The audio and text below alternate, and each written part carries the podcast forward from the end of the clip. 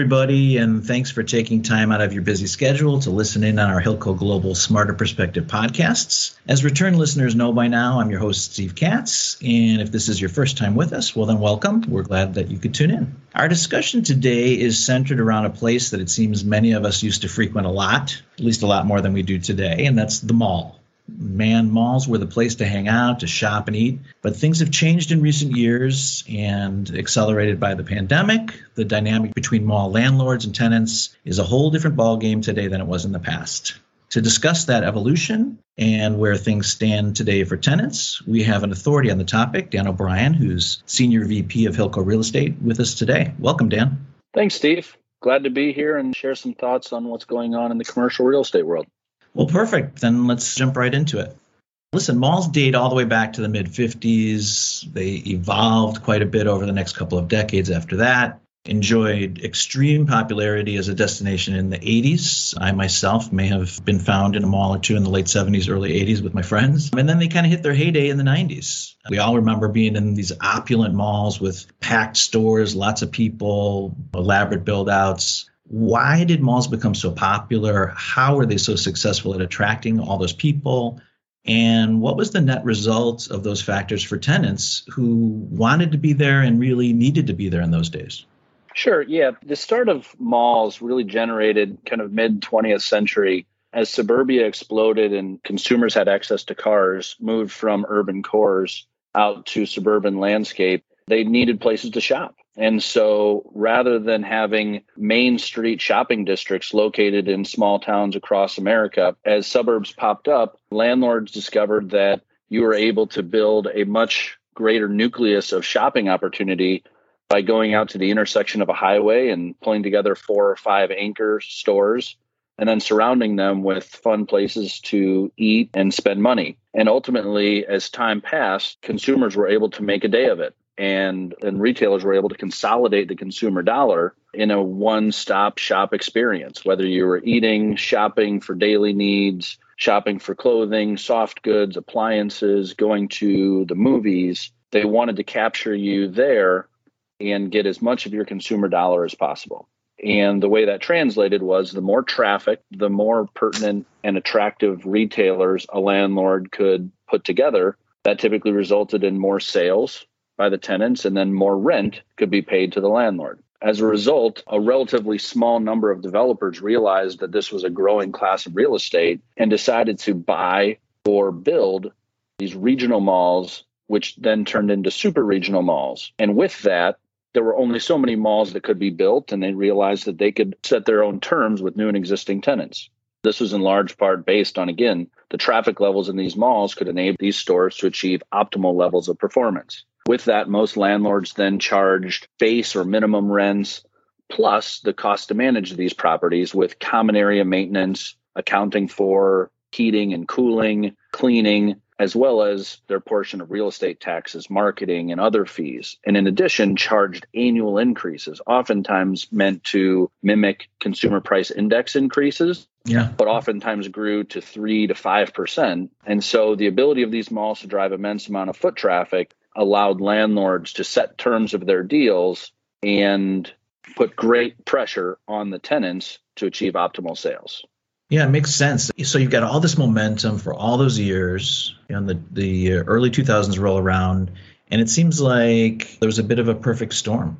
Can you take us through what happened and maybe just give us some details on that? Because I think it really starts to set the stage for where we are today in terms of that landlord-tenant relationship. Yeah, it really does. The growth of this property class kind of peaked in the early 2000s as American consumerism was flourishing. We had rebounded from the dot-com bubble burst, and this was before the proliferation of e-commerce. So really the main place for retailers to drive consumer spending was at these consumerism epicenters, these malls, and the malls grew larger and larger with more anchors, more retailers, and more diverse offering to consumers. Not only that, but the areas around these malls grew in popularity, realizing that if you could get your consumer to drive to one area, you could capture more of their spending. So these malls were really the destination to be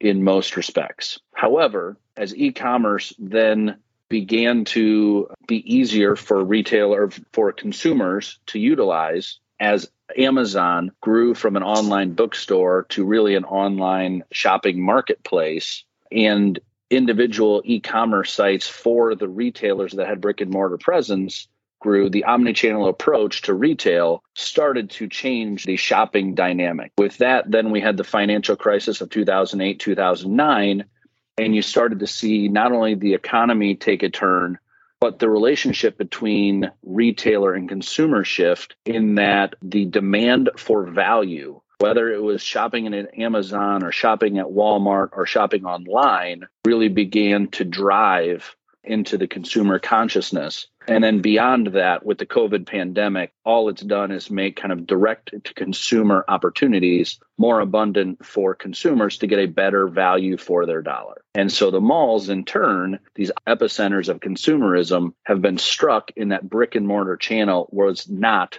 the only game in town, and therefore the malls have had to shift the way they were operating in years past.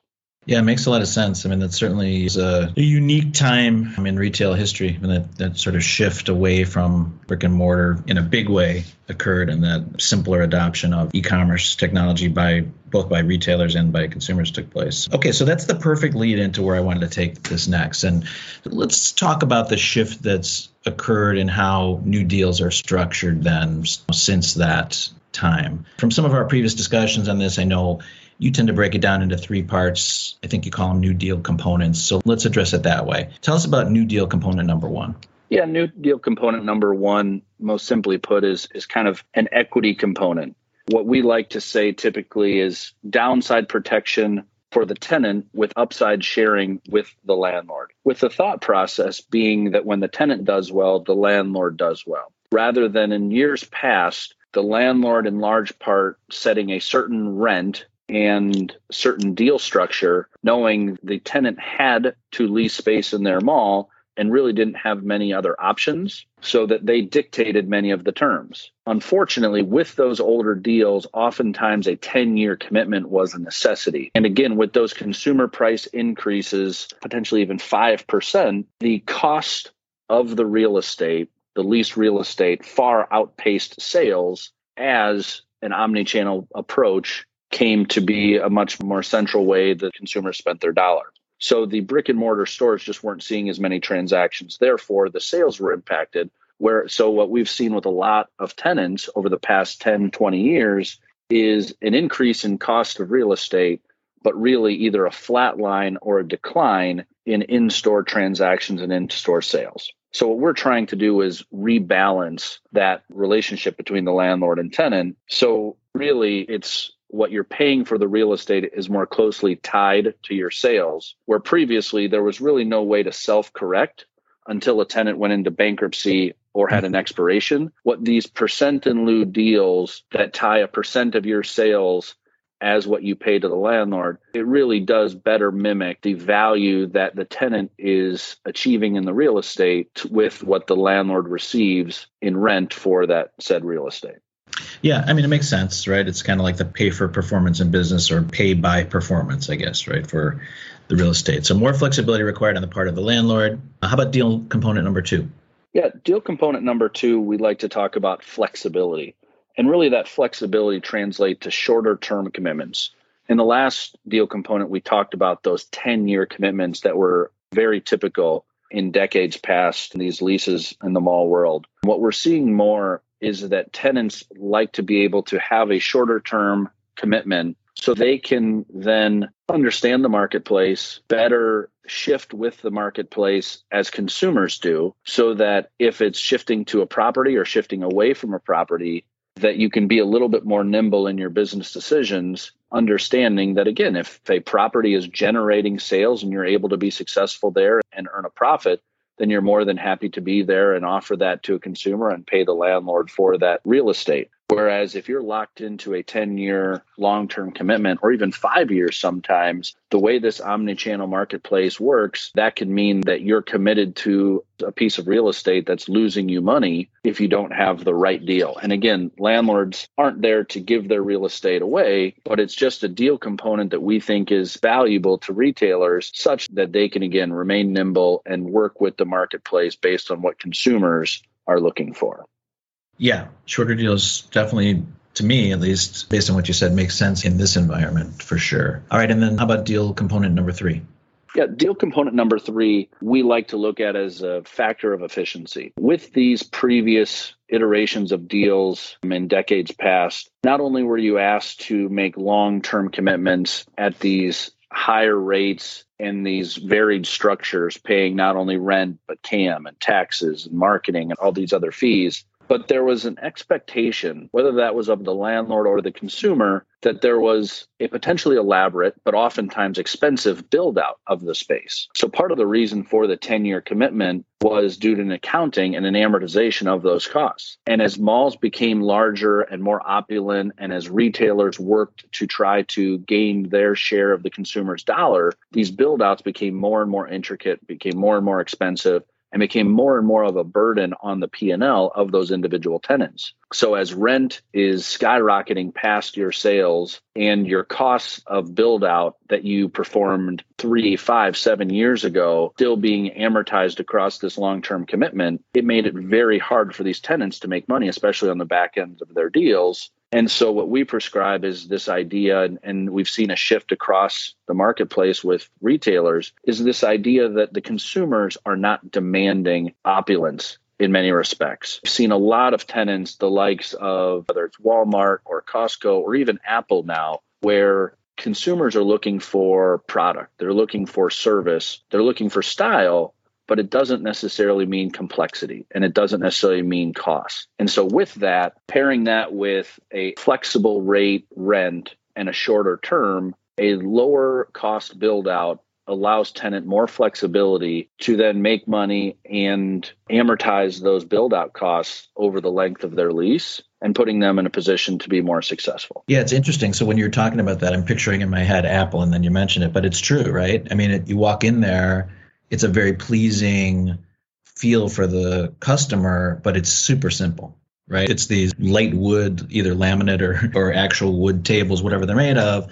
surrounded by shelving, a very clean tiled floor, and there's very little build out. It's extremely appealing and a great experience for the buyer, right? And not that you would necessarily notice this without being in the industry, but as consumers, we look at a store and we think clean, concise, maybe even stylish. But oftentimes the difference between, say, even the millwork that goes into building out a store is a huge cost difference versus keeping something simple versus building out something that has to be done by hand, done in some specialty, can be the difference between making money and losing money. And then another example is flooring, right? We have seen the flooring where retailers are coating concrete floors and we don't notice, we don't care, versus putting in a wood floor or a faux wood floor or some sort of elaborate tile work. Furthermore, it's all of this build out are things that only have to be fixed later in their life, that ultimately there's cracks or dings or scratches. And as a retailer, those are all costs to maintain a presentation of the consumer that they find acceptable. And so kind of keeping it simple and clean and stylish goes a lot longer in the mind of the consumer today versus some of the elaborate build outs of yesteryear. And again, I don't think landlords fight that, but I think it's the expectation from A to Z that these deals need to be made more efficient, they need to be made more effective, and they need to be kind of overall, quote unquote, cleaner so that both sides have the opportunity to make money in a very challenging, said it before, omni-channel approach. They can be successful in that brick and mortar channel that is taking a change in today's world. Yeah. Again, you're talking and I'm picturing like an old Hollister store or something in the back of my head. It's totally built out, nooks and crannies, all this millwork. Must have been quite expensive, even amortized over all those years. All right. So I'll take a shot at summarizing it up here since we're running short on time. What we net out with based on these new deals is more complete partnership between landlord and tenant with more equal sharing of both risk and reward. How's that? How did I do there? Growth of the mall's evolution in recent years and the shift in the leverage generates a much more equitable and beneficial partnership between landlord and tenant, kind of balancing the risk and reward of the relationship. It is a symbiotic partnership, but oftentimes, as we all know, when one side of an equation feels a little bit more risk or feels a little bit more pressure, we start to worry a little bit more about our prerogative. And that flies in the face of what we really believe, what should be the relationship. Because while landlords create a welcoming environment and they try to assemble the right tenant mix to generate interest amongst consumers, tenants need to pull that traffic into their stores and convert those browsers to dollars.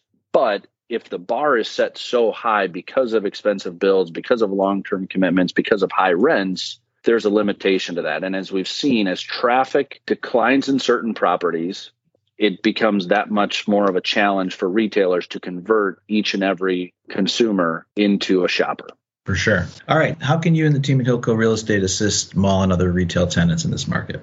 Yeah, I think the idea, first of all, is to inform a lot of these tenants of our experience, understanding the shift in the marketplace, the landlord's willingness to create these deals so that they still see the mall as a place where they can do business, knowing that the deal of 10 years ago or 20 years ago isn't a necessity anymore. So as retailers look to try to find out where their consumer is, whether it's a street location or a pop-up store or a location in the mall, they don't just assume that the fixed rent 10-year deals of the past with elaborate build-outs are the only way to enter that space. And so I think we look at the framework of these mall leases and the evolution. It's ever more essential to understand the nature of these deals and the landlord's willingness to balance out that equitable partnership that they're looking for. Great. Well, really good insights, Dan. Appreciate the time. Thanks for joining us. Happy to be here. Thank you for having me. Absolutely. And how can people best get in touch with you? Sure. Phone number is 847-504-2475 and email is dobrien@hilcoglobal.com. That's DOBRIEN@HLICOglobal.com. All right. Thanks again, Dan. And listeners, I'm sure you have some follow-up questions on your end, so don't hesitate to reach out to Dan for his perspective. I know he'll be happy to take the call. And we hope, as always, that this Hilco Global Smarter Perspective podcast provided you with at least one key takeaway that you can put to good use in your business or share with a colleague or client to help make them that much more successful moving forward. Until next time, for Hilco Global, I'm Steve Katz.